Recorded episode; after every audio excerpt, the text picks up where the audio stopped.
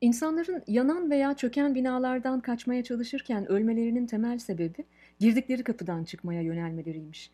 Demek ki insan panik veya yüksek kaygı anlarında çaresizlikten çare yaratmak, alternatif yollar düşünmek yerine yıllarca sırtladığı düşünce kalıplarına güveniyor.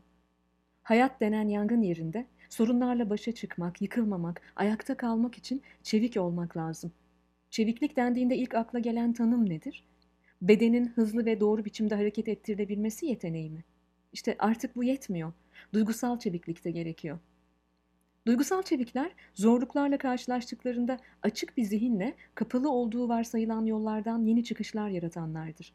Bunu da kabullenmesi kolay olmayan gerçekleri ve bunların sebep olduğu hisleri örterek ya da bastırarak değil, cesaretle karşılayarak yaparlar. Yani esas mesele sorun yaratan ortama hangi kapıdan girdiğimiz, acıya neyin sebep olduğu değil, bu acıyla ne yapmayı seçtiğimizdir.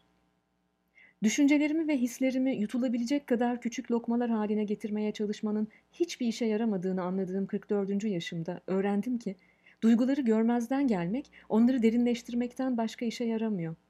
Kısa vadede sorunlarla baş etmeyi kolaylaştırıyor gibi görünse de orta ve uzun vadede duygusal sızıntılara yol açıyor. Birkaç yıl önce katıldığım bir konferansta Harvard Tıp Fakültesi profesörü Susan David'i dinledim. Ana vatanı Güney Afrika olan Susan konuşmasına Savu Bona diyerek başladı. Bu Zulu dilinde merhaba anlamına geliyormuş.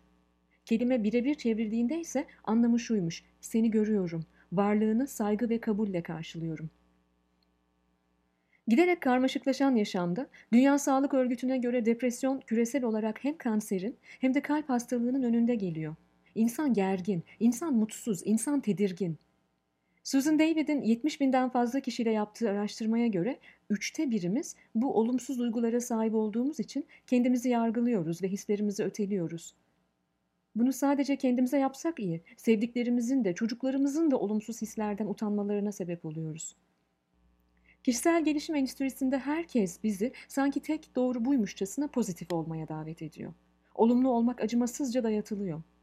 Her pozitif düşünce çağrısıyla insanın içindeki merak, şefkat ve cesaret kursağında kalıyor. Duygular veridir, direktif değildir diyor sözün David. Yani olumlu ya da olumsuz olsun, anlamlı ya da karmaşık olsun, duygular bize bir şeyler anlatır. Duygular bilgi duraklarıdır.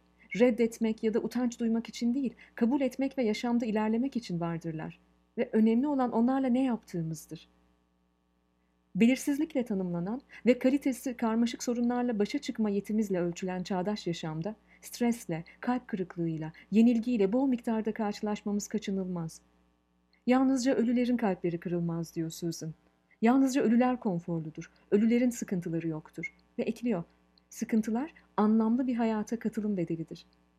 O halde yaşamın fırtınalarına Zulular gibi selam durabiliriz. Savu Bona. Seni görüyorum. Varlığını saygı ve kabulle karşılıyorum.''